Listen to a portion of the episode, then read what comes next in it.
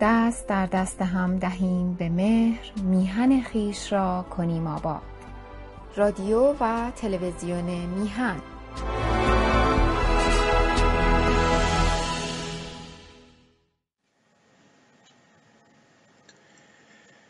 درود به همیهنان ارجمندم و درود به یاران و همراهان گرامی.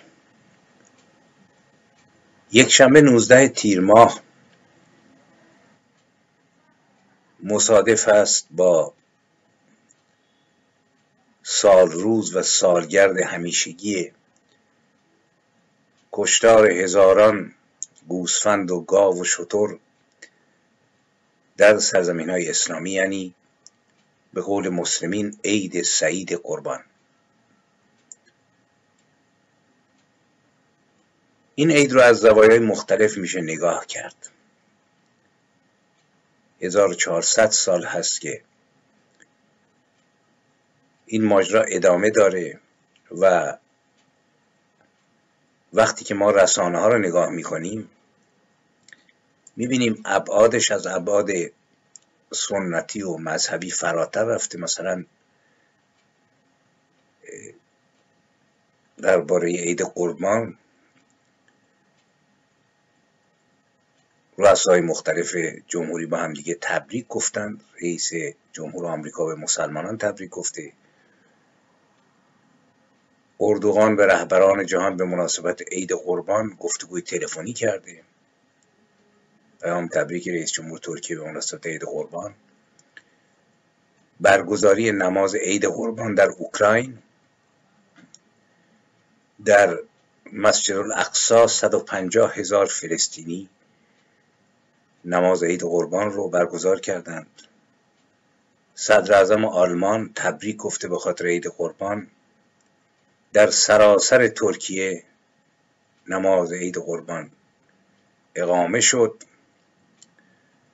و جناب اردوغان با عباس به مناسبت عید قربان تلفنی گفتگو کرده. مردم افغانستان در سایه حاکمیت طالبان نیز عید قربان رو جشن گرفتند. رئیس جمهور اسرائیل عید قربان رو به اردوغان تبریک گفت و خلاصه انبوهی از این نکات که ابعاد مذهبی داره، ابعاد سیاسی داره، ابعاد اجتماعی داره، که به جاست که ما یه مقداری در این زمینه کنکاشی به قول معروف داشته باشیم، نظرات رو بدونیم. مثلا یکی از بزرگان و اندیشمندان ترکیه مقاله‌ای داره، زندگی یک ماراتون طولانی است، این یک تلاش مداوم است برای رسیدن به جایی یا چیزی. بعد میگه اعیاد توقف‌هایی هستند که در هیاهوی زندگی مدرن ما آنها نیاز داریم. قربانی یک سنت 4000 ساله است، سعادت پیدا کردیم بار دیگه عید قربان رو درک کنیم. ابراهیم در سال 2000 قبل از میلاد زندگی میکرده. ابراهیم میخواست صداقت خودش رو به خدا نشون بده و خدا هم میخواست صداقت ابراهیم رو خلاصه امتحان بکنه. گفت پسرشو سرشو ببره و وقتی که دید که حاضر ببره یه قوچی فرستاد که قربانی بشه و از اون به بعد این خلاصه خدمت افتاد به گردن گوسفندها. و بعد اشاره کرده خوشا به حال آن اولین قوچی که توانست از مرزهای یک زندگی معمولی فراتر رود و به اصل تقوا و فضیلت قدیمی ترین و مبارک ترین سنت الهی خدمت نماید و زنده باد قوچ. ولی اگر قوچهای بعدی تا همین زمان ما زبان داشتند احتمالاً درباره قوچ اولیه چنین خلاصه داوری رو نداشتن. بعد میگه که عید قربان در میان نیازمندان یک آیین جمعی است که کمک میکنه به نیازمندان، تقسیم گوشت میشه و قدردانی میشه از نیازمندان. ولی باید پرسید در کدام کشورها بیشتر نیازمند وجود داره؟ در کشورهایی که سر گوسفندا رو میبرن یا کشورهایی که این کار رو نمی کنن ولی نیازمندانشون از کمک‌های دولتی و دموکراتیک استفاده میکنن؟ بعد میگه صله رحم است خلاصه کلی حرف تو این زمینه است. دیدن یتیمان، تصفیه نفس و تقواست و خداوند میفرماید چهار پایان رو در خدمت شما قرار داریم و میگوید در شرق ما به این رسیدیم و در غرب هم همین امر هست. و کلی صحبت کرده و شعری خونده از عبدالرحمن کاراکوچ، شاعر ترک، در شعری که با عنوان ناراحت نکن میگوید: راه طولانی، راه باریک، راه نزدیک می شود وقتی سخن از عشق است. بخواب و خود را قربانی کن همانند اسماعیل، چاقو از تو ناراحت نشود. این از این شاعر و نویسنده این مقاله پروفسور دکتر قدرت بلبل، رئیس دانشکده علوم سیاسی دانشگاه یلدریم بایزید یا به قول ما ایرانی‌ها اولدرون بایزید آنکاراست. مترجم این مقاله خانم فریبای عقوز هست و همه چیز درباره اسرار عید قربان. ببینید، ما دو تا نگاه داریم اینجا. یک نگاه مذهبیه. نگاه مذهبی نگاهی است تثبیت شده در حیطه باورها، سفت و سخت، و روش بحث و فحصی نمیشه. و کسی که معتقده که پروردگار قاص پیغمبرش رو آزمایش بکنه و سوال نمیکنه که پروردگاری که مثلا به قول قرآن از رگ گردن نزدیکتره، به قول سعدی دوست نزدیکتر از من به من است اگه اشتباه نکنم و این عجبتر که من از وی دورم. او که به قول هزاران حدیث و آیه اسرار خفیه درون ذهن رو میداند و میداند ما کیستیم، ما رو خلق کرده، چطور نمیداند که پیامبرش حتما سر پسرش رو خواهد برید و او رو در مقابل این آزمایش قرار میده؟ یعنی اگر حیطه مذهب بیایم بیرون این سوال ایجاد میشه. منی که نگاه میکنم میبینم که حیطه کهکشان ها هزاران هزار سال نوری است، قوانین عجیب فیزیک و بی‌نهایتی سرگیجه‌آور، و وقتی میخوام به خدا بیاندیشم چنان عظمتی رو میبینم که فرض کنید من باورمندم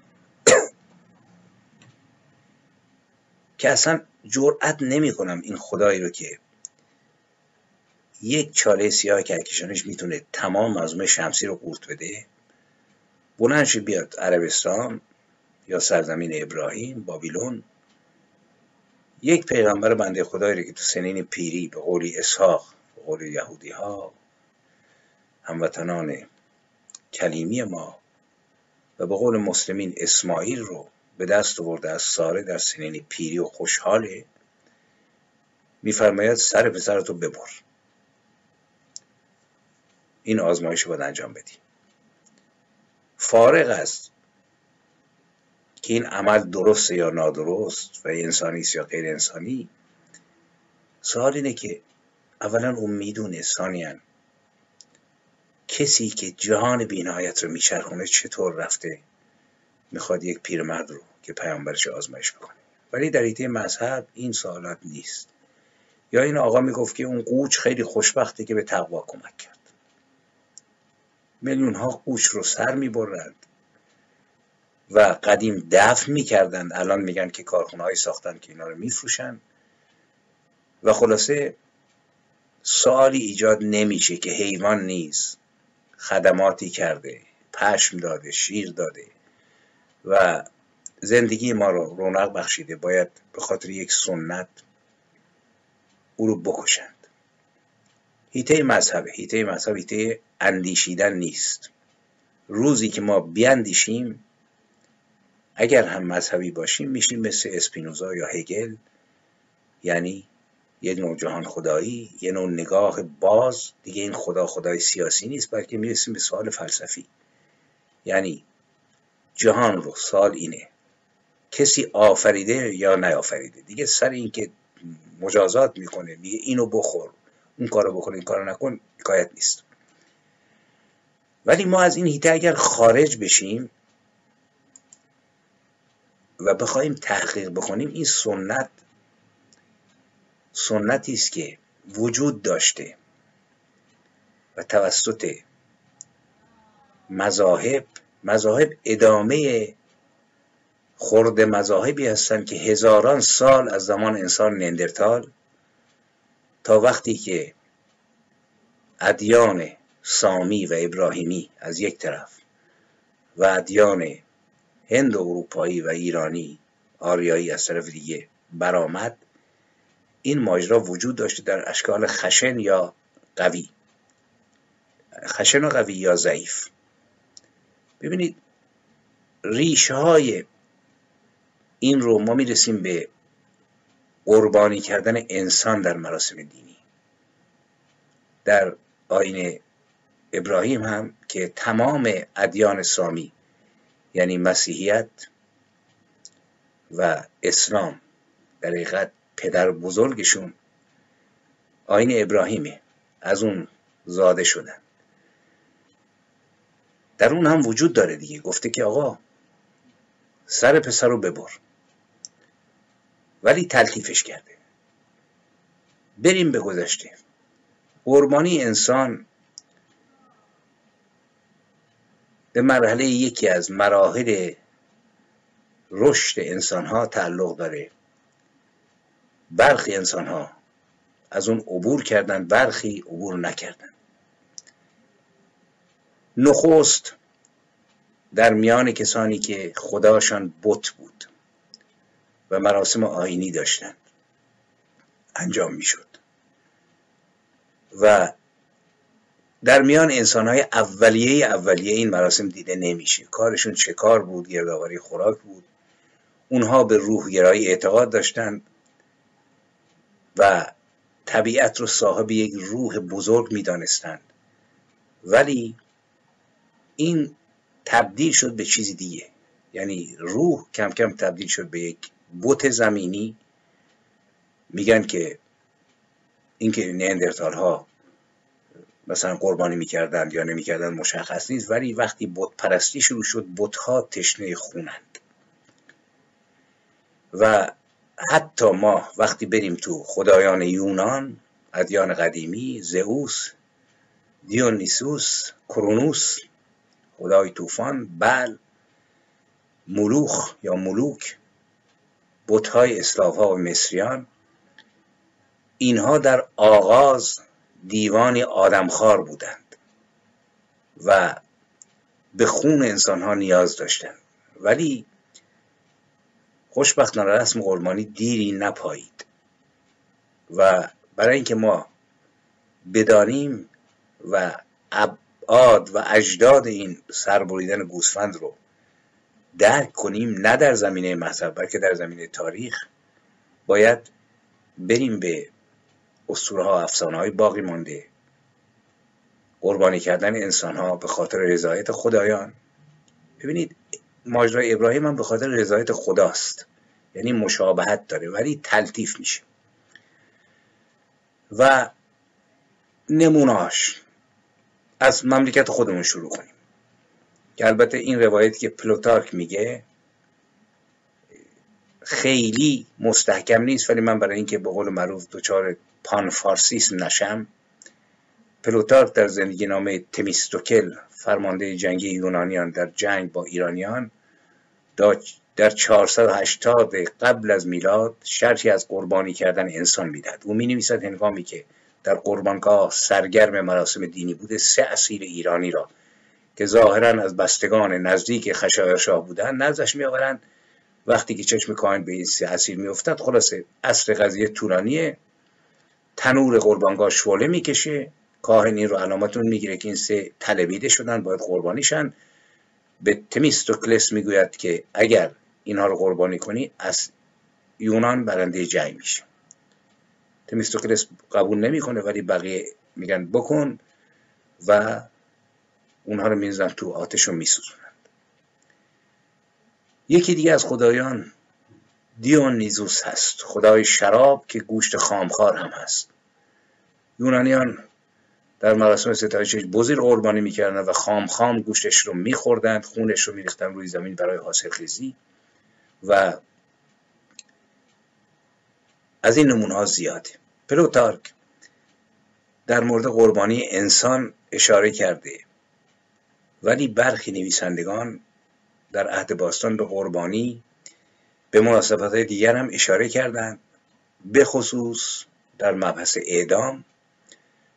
یونانیان به مناسبت جشن سالانه تارگلین که پیش از برداشت محصول برپا میشد، دو انسان فقیر و مطرود و حتی امکان یک زوج را برمیگزیدند، به مدت یک سال طعام میدادند، در روز جشن آنها را میآراستند و با شاخه از درخت انجیر، خلاصه جشن و غریب و شادی و میرفتند و از صخره‌ای در بیرون شهر پایین پرت میکردند، پیکرهاشون رو میسوزوندند، خاکسترش روی زمین و دریا میپاشیدند و معتقد بودند ناپاکی ها از بین میره.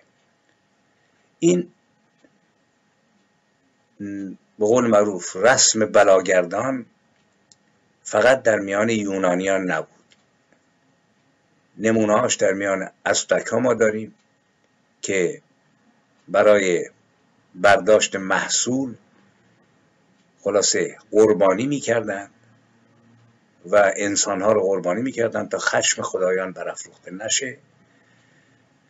در جزیره ماسیلا، مستعمره سابق یونان و شهر مارسی امروزی در فرانسه، به هنگام شیوع بیماری همگیر همین مراسم قربانی انسان انجام میشد. بینوایی رو طعام میدادند، رخت نو میپوشاندند، خوب میآراستند، در شهر میگرداندند، فحش و نفرین نثارش میکردند، بعد از بالای صخره به پایین پرتاب میکردند و خلاصه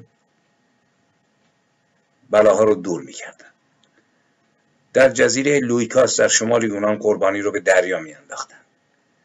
در رودس محکوم به اعدام رو نثار کرونوس پادشاه تیتانها در اسطوره‌های یونان میکردند. در قبرس انسانها را برای زئوس قربانی میکردند.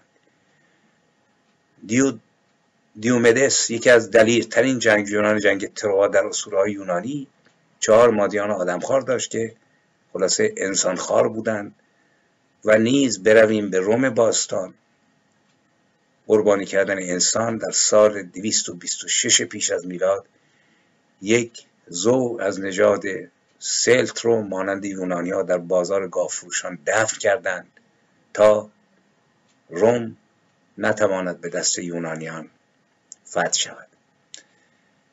در سال 97 قبل از میلاد قربانی انسان در روم ممنوع شد، ولی در سال 46 قبل از میلاد و در پی شورش سربازان سزار، 2 تن از اونها رو قربانی خدای جنگ کرد. صدها زندانی رو نیز 5 سال بعد اوگوستوس در محراب معبدی که به پاس رسیدن سزار به مقام خدایی بنا شده بود قربانی کرد. ببینید نمونه ها اینقدر زیاده که اگر ما بخوایم بخوانیم ساعتها وقت می‌طلبه. روم قدیم جشن کفاره همین بساط بود و حال برویم از جهان بت‌ها و خدایان زئوس به کتب مذهبی. در عهد عتیق در تورات بارها به قربانی کردن انسان برمیخوریم. یک نمونه همین اسماعیل و ابراهیمه که کشید به قربانی کردن گوسفندها که داستانش رو میدونید، فرشته میاد جلوش رو میگیره و خلاصه داستان عوض میشه.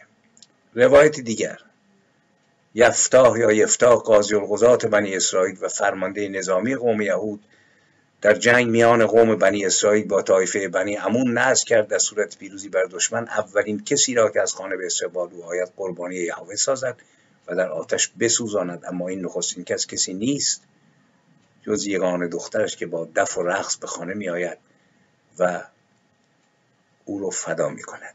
یکی از روایت ها اینه که فدا می کنه، یکی اینه که او رو تا آخر عمر بی همسر نگاه می داره. در روایت دیگر خداوند به تنبیه خونریزی توسط طالوت بر مردم قحطی نازل می کند. ساکنان کنعان 7 تن از خانه طالوت را به عنوان کفاره حلق‌آویز می‌کنند تا این بلا رفع بشه.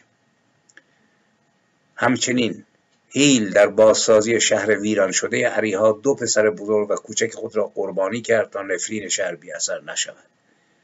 آهاز 11 پادشاه قوم یهود پسران خود را به پای خدای بر سوزاند.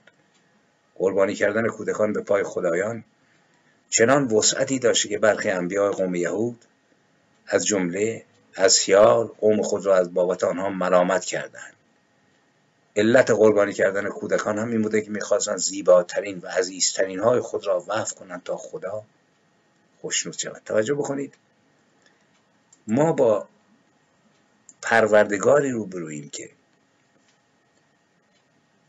نیازمند این هست که پیروانش، حال اگر زئوس باشد یا خدای شراب یا خدایی که در عهد عتیق میگن، باید مطمئن باشه که بندگانش میتونن سر بچه‌هاشون رو ببرن، بنزن تو آتیش بسوزونن.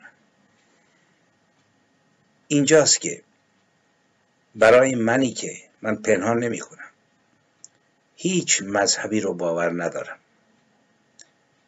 ولی شگفت زده عظمت و به سامانی فیزیکی جهانی هستم که تا اندازه میشناسم و شگفت زده این همه اعجاز که وجود داره، از گیاه و درخت و پرنده تا چیزایی که ما میبینیم. وقتی فکر میکنم که چنین خدایی توانسته باشد این عظمت ها رو بیافریند، خدایی که الان صحبت کردیم، من نمیتونم قبول کنم، زیرا این خدا بسیار کوچیکه، محدوده، توی یه گوشه‌ای رفته با یه قومی برای اینکه امتحانشون بکنه با سر بچه‌شون رو ببرن. حالا بعد تلطیف شده، زمان ابراهیم شد گوسفند، ولی آفریننده جهان به قول فردوسی خداوند جان و خرد چنین کاری رو نمی‌کنه. برای اینکه میرسیم به شعر خیام، جامی است که چرخ آفرین میزندش، 100 بوسه ز مهر بر جبین میزندش، وین کوزگر دهر چنین جام لطیف میسازد و باز بر زمین میزندش. در ادبیات ما، ادبیات متناقض ما، چون ادبیات ما متناقضه، از یک طرف همین ها توشه به یمن اسلام عزیز، از یک طرف فرهنگ کهن ایران با اهورامزداش، و اینجا میبینیم که خدای حافظ این خدا نیست. حافظ نمیترسه ازش. فردا اگر نه روزه رضوان به ما دهند، رضوان ز روزه حور ز جنت به در کشی. یا چرخ بر هم زنم ار غیر مرادم گردد، من نه آنم که زبونی کشم از چرخ و فلک. یا این همه میخانه و دیر مقام. ببینید 700 سال قبل حافظ نیز اینو قبول نداشت و موقعی که ماه رمضان تموم میشه با دف و چنگ و نی میره به میخانه. من 700 سال بعد از حافظ دنبال خدای اسپینوزا میگردم، دنبال خدای اونامونو، دنبال خدای ابوسعید ابوالخیر، دنبال خدای شیخ ابوالحسن خرقانی، تو فرهنگ نه تو مذهب. و این چنین و نمیتونم باور بکنم که این وجود بی‌نهایت اینقدر نیازمندی که میخواد منو آزمایش بکنه. چی هستم من؟ حتی غباری بر غبار نیستم که بعد روی این ماجرا زندگی سیاسی و اجتماعی ما شکل بگیره و ما برسیم به دورانی که بعد از 700-800 سال بعد از 4000 سال از زمان ابراهیم مشکلمون این باشه. ببینید باز هم هست در میان فنیقی ها در کارتاژ در پای مجسمه کرونوس گوداری کنده بودند که بچه‌های قربانی رو در آن می‌انداختند. کسانی که بچه نداشتند بچه‌های فقرا را می‌خریدند و قربانی می‌کردند.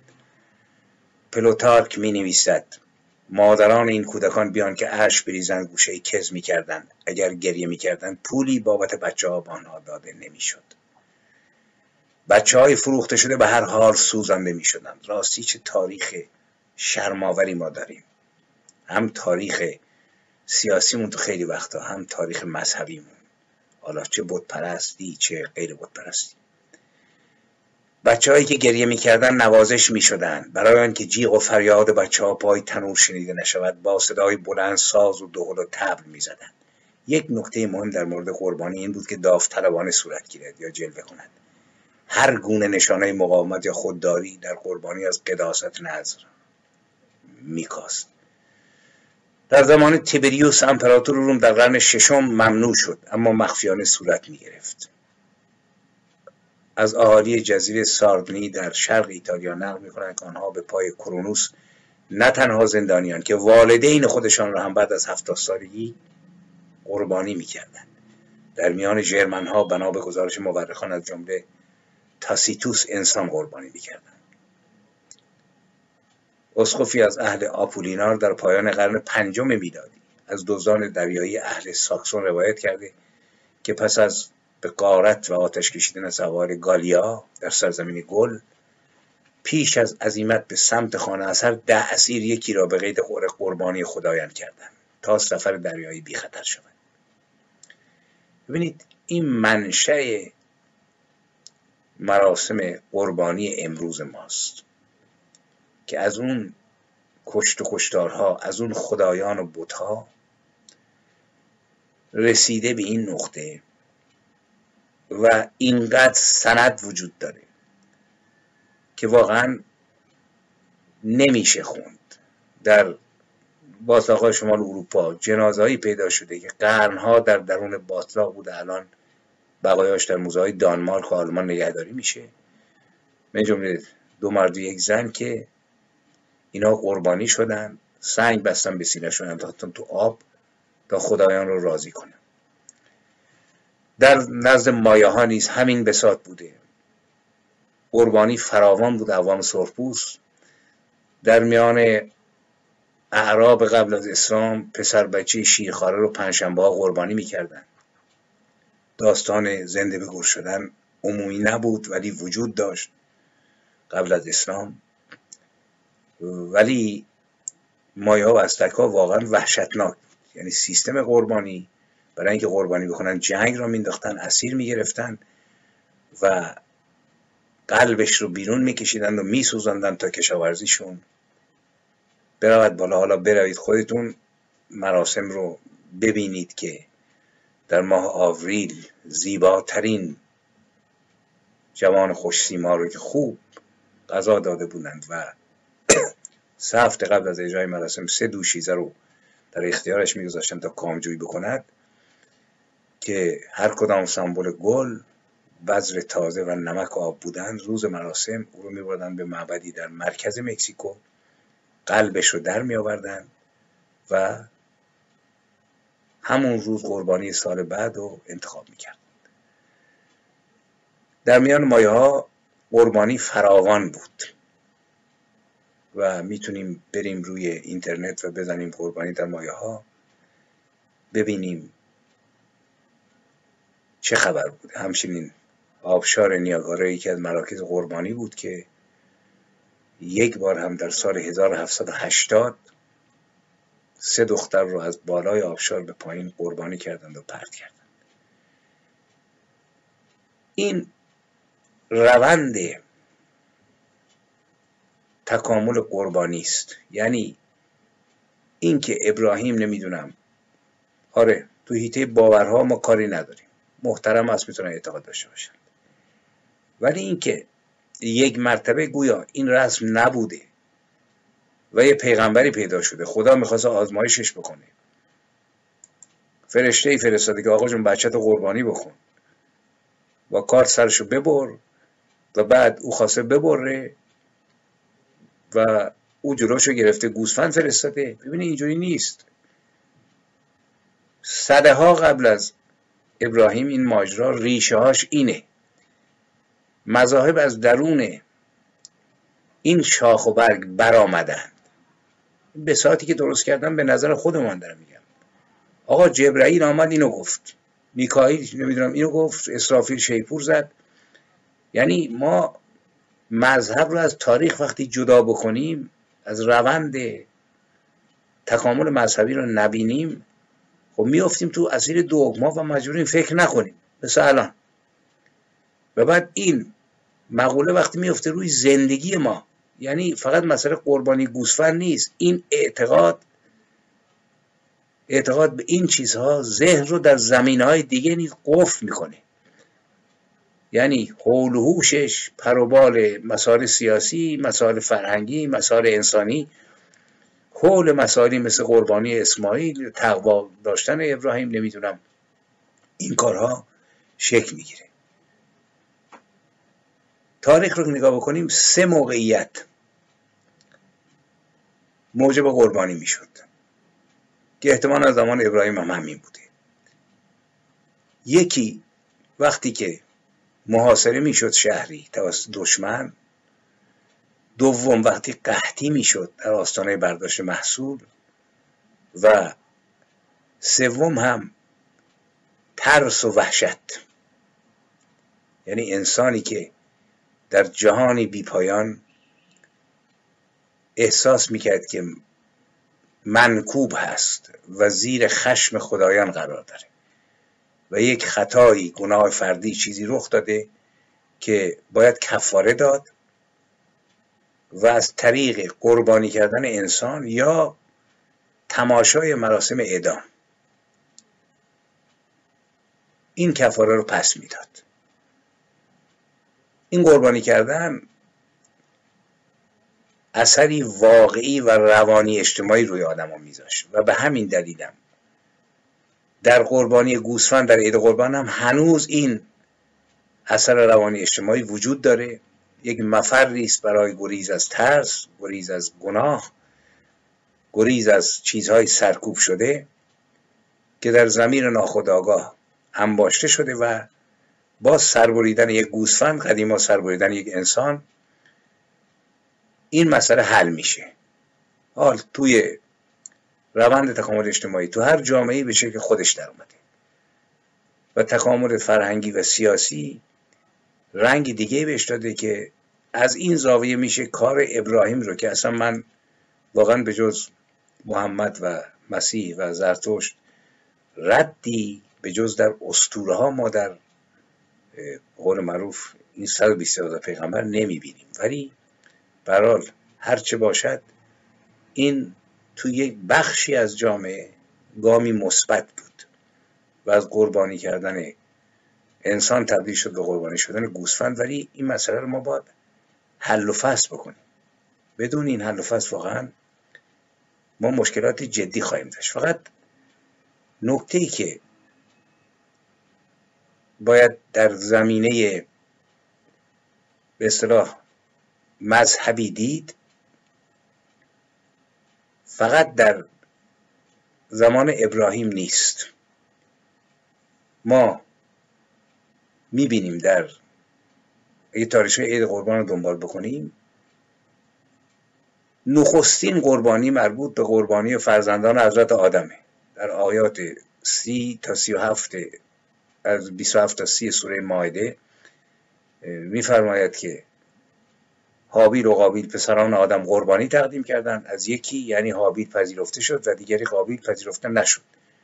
یعنی پروردگار قابیل رو نپذیرفت هدیه شد و همین نپذیرفتن پروردگار موجب شد که قابیل بره هابیل رو بکشه و نسل خلاصه آدم کشان به قول معروف قابیلیون ادامه پیدا بکنه. سوال اینجا اینه به چرا نپذیرفت این پروردگار؟ آخه کسی که میلیاردها کهکشان و این ستاره داره و خیلی دستش پره، یک بنده خدای اونم اولین فرزندان آدم ابوالانبیا قربانی دادن، خوشش نیومدی و موجب شده که قابیل بزنه هابیل رو بکشه.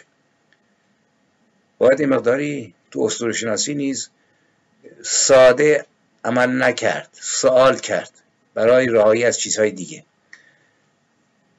جناب حضرت نوح پس از طوفان نوح یک کشتارگاهی، مذبحی ترتیب داد و بسیاری از حیواناتی رو که بیچاره‌ها رو با کشتی نجاتشون داده بود از طوفان، به خاطر پروردگار سر برید. بعد میرسیم به جناب حضرت ابراهیم و اسماعیل و نیز سلسله قربانیانی که در زمان حضرت موسی بود. دو نوع قربانی، یکی قربانی دموی یعنی خونی و دیگر قربانی غیر دموی یعنی غیر خونریزی. در قربانی خونی برای تندرستی قربانی میکردند، ولی برخی اوقات نمیخوردن، به آتش میسوزاندند و به جبران گناهان خودشون. و در غیر خونی نیز مثلا گیاهی رو تقدیم میکردند، غلات تقدیم میکردند. اینها در دین مسیحیت قربانی وجود نداره، فقط تنها کسی که سرش بریده شد به قول معروف قربانی شد توسط خود خدا، که میگن خودش هم خدا بود، خود عیسی بود که خون و گوشت خودش رو به اسم بره خداوند فدای مردم جهان ساخت و به همین دلیل قربانی شدن عیسی پیروان دینش هر ماه حداقل یک بار باید بروند نزد کشیش و اعتراف بکنند و نیز در سال باید پرداخت وجهی در حد امکانشون به کلیسا بپردازند و تمام گناهانشون رو اقرار کنند و کشیش به خاطر قربانی شدن عیسی اونا رو میبخشید.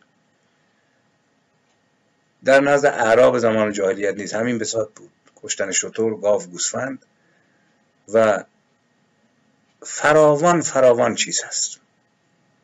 داستانای هولوشش که موقعی که ابراهیم میخواست به قربانگاه بره، شیطان وسط را چندین بار وسوسه کرد که آقا این کارو نکن و سر پسرتو نبر. این جمله رو میخونم: ما حضرت ابراهیم علیه السلام با سراوات فوق بشری بر نفس سرکش لگام زد و شیطان را توسط سنگ از کنار خود راند و رمی جمره کرد. پس از رسیدن به منا با ذکر نام خداوند چاقو را بر گلوی فرزندش نهاد، اما هرچه سعی کرد چاقو گلوی حضرت اسماعیل را نبرید، زیرا خواست خداوند مورد اطاعت حضرت ابراهیم قرار نگرفت و جبرئیل نذاشت که خلاصه اثر بخونه و یک قوچ بهشتی رو توسط ابراهیم به جای اسماعیل ذبح شد. ببینید چه چیزایی رو ما باید بپذیریم. باید جناب شیطان رو بپذیریم که خودش مسئله سازه. من به عنوان یک کنشگر دارم میگم، اصلا چرا باید شیطان وجود داشته باشه؟ میگه بیکاره. خب انسان خلق کرده با خرد، نور الهی رو به او تابونده، حالا یه شیطان بنده خدایی رو خلق شده که همه گناهان رو بنزن به گردن شیطان. و اینجا اگه من مثلا به عنوان یک انسان قرن 21 نگاه بکنم، و شیطان میگه آقا نبر سرشو، درست نیست سر بچه رو ببری، وسوسه کردیشون. ولی ایشون با سراغت فوق بشری گفت نخیر آقا میبرم و سنگ باران کرد شیطان رو، شیطان فرار کرد. تو قرن ما اگر چنین چیزی اتفاق بیفته شما چه خواهید گفت؟ از سنت بیان بیرون. یاد عبید زاکانی آدم میفته که میگن تو رمی جمرات دید یه نفری داره سنگ میپرونه به اون قسمتی که قبلا میگن شیطان ظاهر شده، دید این طرف یه چشمش کوریه، دستش چلاق، یه پا نداره، گوشش نمیدونم کنده شده.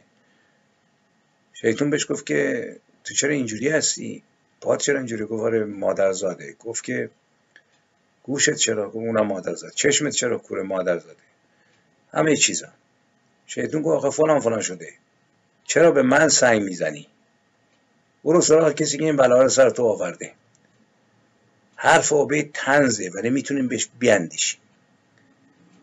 حال میگن انسان به هر آنچه عشق میورزد باید گذشت بکند. به قول سعدی نباید بستن اندر چیز و کس دل، که دل برکندن کاری است مشکل. و نیز تفسیرهایی که تو اون زمینه میارن از شمس تبریزی، نمیدونم، خلاصه از کارهایی که در طول تاریخ انجام شده، یا مثلا چگونگی نزول فرشته. حتی در مورد پارسیان میگن که هرودوت درباره پارسیان میگه که اینا از لحاظ دین تحت رهبری مغان قرار داشتن. میگوید برپا داشتن بت و قربانگاه مجاز بود و خلاصه اینها انسان قربانی میکردن که البته نظرش به قول معروف می‌نویسند که هرودوت بدون این که مسئولیت صحت خبر را به عهده گیرد میگوید شنیدم که آمستریداز زن خشایارشاه به شکرانه رسیدن به سن کهولت امر کرد 7 نفر از جوانان بزرگزاده پارسی را به افتخار ایزدی که در زیر زمین است در گور کنند. خبر دیگر، هرودوت هخامنشیان در فراکیه به رسم قربانی 9 پسر و 9 دختر جوان را زنده به گور کردند. هرودوت مغان رو به قربانی کردن متهم نمی‌کنه، فقط پارسیان رو، قابل توجه اینایی که ضد پارس هستند. میگوید اونها مقصر بودند، ولی تاریخ نگاران می‌نویسند که پارسیان قتل نفس نمی‌کردند و این از ویژگی‌های طبقه مغان بود. این گوشه از ماجراست. ولی ما میتوانیم برویم و مثلا در ایران نگاه بکنیم، ماجرایی که در طول تاریخ در همه جا تقریبا وجود داشته به صورت خشن، ولی در ایران چگونه بوده. در ایران در حقیقت زرتشت موقعی که سر برآورد، یک رفرم بسیار عظیم در ادیان قبلی وجود آورد، من جمله در میترائیسم که گاو رو قربانی میکردند و بالکل قربانی کردن رو بالکل ممنوع کرد، برخلاف ادیان سامی، دین مسیح، دین موسی و دین محمد. گفت ممنوعه. اگر ما بخوایم اینو بررسی بکنیم باید 3 دوره رو ببینیم، یکی دوره قبل از زرتشت، یکی دوره همزمان زرتشت و یکی هم بعد از زرتشت. قبل از زرتشت قربانی وجود داشته، مهرپرستان و میتراپرستان جایز بودند که قربانی بکنند و نه آدم رو، ولی گاوی رو در معبد قربانی میکردند و علاوه بر اهورامزدا 4 عنصر آفتاب و ماه و آب و خاک نیز مقدس شمرده میشد. در زمان ظهور زرتشت که میگن بین 6500 تا 400 سال قبل از میلاد مسیح رو در بر میگیرد، که بیشتر این 400 سال درسته چون ایران در مرحله کشاورزی بود و بیشتر به دوران مادها میخوره. زرتشت به گفته گاتها، توجه بکنید، هر گونه ذبح حیوانات، قربانی کردن آنها و ساختن معبد رو ممنوع کرد. یعنی مسجد و منبر و کشتن حیوانات ممنوع بود. چرا؟ به باور زرتشت چهارپایانی که برای بشر غذا میدن و برای او کار میکنن باید مورد احترام قرار گیرن. زرتشت در گاتا صریحا اعلام میکنند، گاتا قدیمی ترین سند ماست، نفرین تو این مزدا به کسانی باد که با تعلیمات خود مردم را از کردار نیک منحرف میسازند و به کسانی که حیوانات را با فریاد شادمانی قربانی میکنند. درود بر زرتشت، واقعا بزرگترین نگهبان طبیعت. آیین‌های چند خدایی قبل از زرتشت متکی بر قربانی های مکرر بود.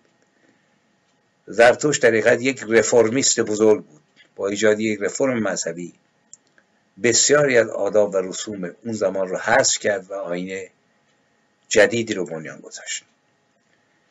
ما بسیاری نکات مثبت رو که بعد در تاریخ ایران به یادگار موند از زرتشت داریم. بحث احترام به حیوانات در آیین زرتشت بسیار جالبه. مثلا سگ از احترام بالایی برخورداره چون نگهبانی میکنه گله ها رو و خلاصه انواع این چیزها. ولی بعد از مرگ زرتشت مثل همه ادیانی که تغییر میکنند دوباره سنن کهن پس از زرتشت، خود زرتشت هم قربانی یکی از روایات اینه که تضادی شد که آیین‌های قبلی شوریدند علیه زرتشت و گویا در حمله او رو کشتند. بعد از زرتشت اون جویبار زلال آلوده شد به هرزابهای اندیشه‌های قبلی و کشتار و ذبح قربانی دوباره اومد و اینقدر جلو رفت که زرتشتیان پس از زرتشت از قربانی استفاده میکردن، به جمله تو جشن مهرگان که از روزگاران مهرپرستی وجود داشت این کار را انجام میدادن، ولی در جشن بهمنگان از خوردن گوشت قربانی خودداری میکردن و نیز برخی از زرتشتیان در تمام سال گوشت نمیخوردند. این خلاصه نمونه های اندکی از بسیاره. نکته که من میخوام توجه بکنم، توجه به یک سنت تاریخی است. از افسانه های مذهبی بیایم بیرون، از باورهامون یه لحظه بیایم بیرون، تاریخ رو نگاه بکنیم. در حقیقت با جمع بندی یک تاریخ قربانی ماجرای ابراهیم رو رقم زدند. حالا چگونه اتفاق افتاده؟ گفتم توی مذهب نه کسی جبرئیل رو دیده، نه عزرائیل رو دیده، نه نمیدونم گوسفندی رو که از بهشت، قوچ بهشتی اونجا چی میخورده، علف میخورده. ببینید تو این دنیا باید بالکل ما کرکرهای خرد رو بکشیم پایین. برای این هم هست که بدون هیچ نوع خلاصه توهین و تحقیری آخوند حاکم بر ایران چرا باید اینقدر دروغ بگه؟ برای اینکه با مزخرفات، احادیث، با چرندیاتی که علم میکنه، معجزه فلان امام کی نمیدونم گفت امام رضا شیر پرید یهودی رو خورد، نمیدونم انواع چیزها، مولا علی قبل از محمد رفته بود به معراج. این کارها مهمترین کارش این نیست که این احادیث ما بقبولند، مهمترین کار اینه که نگاه فلسفی و خردمندانه را از بین ببره و ما رو خیالی بکنیم. ما باور کنیم ای کاش فقط اسطوره بود. و آرش کمانگیر هم یک اسطوره است، میگن جانش در تیر رفت. یا در شاهنامه هم بسیار اسطوره ها وجود داره، جنگ های رستم. ولی هیچگاه جنبه تقدس برای ما نداره. ما اسطوره آرش رو تبدیل نمی کنیم به اینکه مثلا وارد زندگی مذهبی خودمون بکنیم و تازه بکنیم هم ضرری نداره آرش. ولی اینجا با یک اقیانوس از احادیث و اسطوره های بیریشه یا با ریشه فقط در مذهب نگاه فلسفی و خردمندانه را به میبرند. یعنی کسی که معتقده که یک گوسفند رو از بهش فرداشتن آوردن و گوسفند اونجا چاق و چله شده و یک خدایی هست که دوست داره یکی سر پسرشو ببره، بعد کاردو کن میکنه، جبرئیل جلو کاردو میگیره و بعد در طول 1400 سال و قبل از 4000 سال قبل تا زمان محمد و بعد تا الان با سر گوسفنده رو ببریم. زیاد خطرناک نیست، البته غم انگیزه که این همه گوسفند رو بکشن، ولی وقتی که این یک کلاخودی میشه که هر مزخرفی رو ما بپذیریم، اینجاست که باید جلوش ایستاد و رفت تو ریشه های تاریخی، رفت تو ریشه های ترس و وحشت، رفت که هزاران سال قبل از ابراهیم این کار رو کردن. قبل از اسلام امپراتوران روم کردن، انکاها کردن و از آدمخواری، کانیبالیزم، از قربانی کردن و سر بریدن انسان، واقعا من نمیخوام اینجا بیان بکنم چه جنایاتی مثلا در پای بت ملوک انجام میشد یا بعل زبوب که بچه‌های کوچیک رو میریختن تو شکم یه گاو فلزی و زیرش آتش روشن میکردن، خود مادرها و بچه‌ها میسوختن به خاطر اینکه خشم خدایان فروکش بشه. چرا خدایان خشم میکنن؟ چه گناهی کرده این انسان بیچاره روی این کره آتش گرفتی که ما ظلم و جور جهانخواران سرمایه رو داریم، ظلم و جور نمیدونم آخوند رو داریم، ظلم و جور دیکتاتورا رو داریم، بالای سرمون هم یک پروردگاری است که از دست ما عصبانی است. چه کردیم ما؟ آقا میخوام آزمایشت بکنم. خود ابراهیم رم، خب اون که ماجرای قبلیش که آقا جون انداختنش تو آتش، نمرود انداخت نسوخت. بفرمایید، باید باور کنی.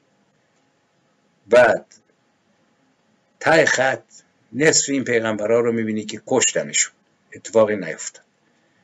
بعد این پیرمرد موقعی که پیر میشه یه بچه پیدا میکنه. باید باور کنیم که پروردگار گفته سرشو ببر و فکر نکنیم که چرا باید گفته ببر. آخه معبودی که خدای عشق و محبت و جهان آفرین هست چرا باید بندش رو اینطوری آزمایش بکنه؟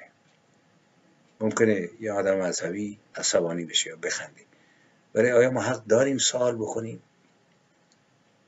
در عید قربان سال 1401 سال پس از برآمدن محمد و 43 سال پس از برآمدن خمینی و به سیاهی کشاندن ایران، و در حالی که ملت ایران این بار گوسفند به قربانگاه نرفت، صفی از جنازه ها از آغاز از تیرباران های افسران ایرانی تا جنگ ایران و عراق که البته نباید طرف مقابل رو ندید، صدام حسین رو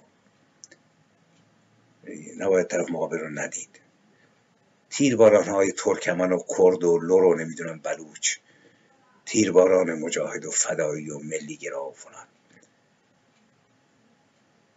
چه کسی قربانی است؟ چه کسی سرشماری کرده قربانیانی رو که این حکومت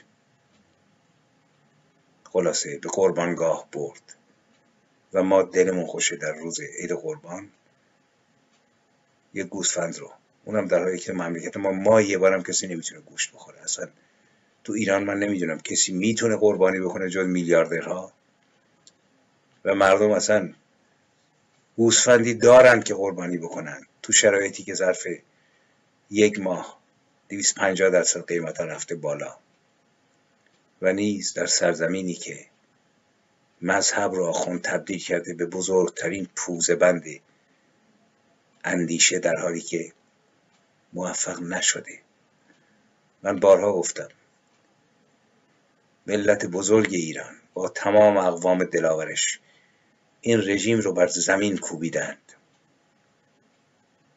انواع خبرها، فیلمها، شورشها رو ما میبینیم. آنچه مانده است اتحاد اپوزیسیون هاست زیر لوای میهن مشترک، ملت مشترک، درد مشترک، فرهنگ مشترک، در مقابل جلادانی که گوسفند رو دیگه به قربانگاه نبردند، زن و مرد این میهن رو به قربانگاه بردند. قربانگاه هم فقط با کارد نیست. وقتی که هزاران هزار زن و دختر دارن دور پرم معصومه و رضا لقمه نانی برای اینکه به دست بیارن سیره میشوند، در موقعی که فرار مغزها ادامه داره، در موقعی که قیمت خونه ظرف چند ماه شده 6-7 برابر، گورخوابی فراوانه، 60-70% زیر خط فقره، نیندیشیم به عید قربان. باید بیندیشیم به سوگ قربان در 365 روز یا 366 روز در سراسر سال، و کسانی که خب قربانگاه میروند اوچ نیستند. ای کاش جناب فرشته با یک قوچی از راه میرسید و با قربانی کردن قوچی ملت از این بلا نجات پیدا میکردن، ولی خبری نه از فرشته است، نه از قوچ هست، نه صدایی از آسمان ها برمی آید و نه فریاد رسی. قربانگاه از سال 57 تا الان در کار است با قربانی کردن ملت. بس بیندیشیم، دست در دست هم نهیم به خاطر ملت، به خاطر میهن، به خاطر این خانه 3000 ساله فارس و کرد و لور و بلوچ و ترکمن و آذری و سیستانی و گیل و دیلم و تالشی که قربانگاه همه ما شده است و باید نجات بدهی، که نه تنها قربانگاه ما شده بلکه خود این خانه اگر نجنبی قربانی خواهد شد و سرش بریده خواهد شد. و دیگر چه خواهیم داشت ما؟ چه خواهیم داشت واقعا؟ سخن بسیار است. به همین از من اکتفا می کنم. امید که این سخنان نه چندان کامل من که اشاراتی بود مفید افتد و بتواند